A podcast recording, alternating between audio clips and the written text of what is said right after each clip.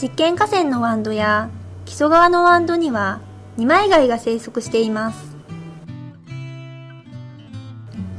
その二枚貝を砂の上に置いてみるとどうなるのでしょうか？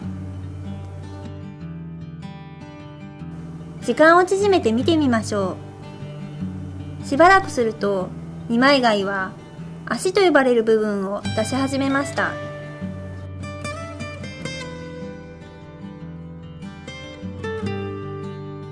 徐々に砂の中に潜っていきます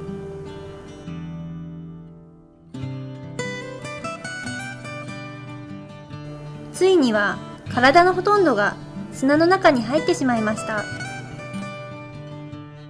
このように二枚貝は普段砂や泥の中に潜って生活しています。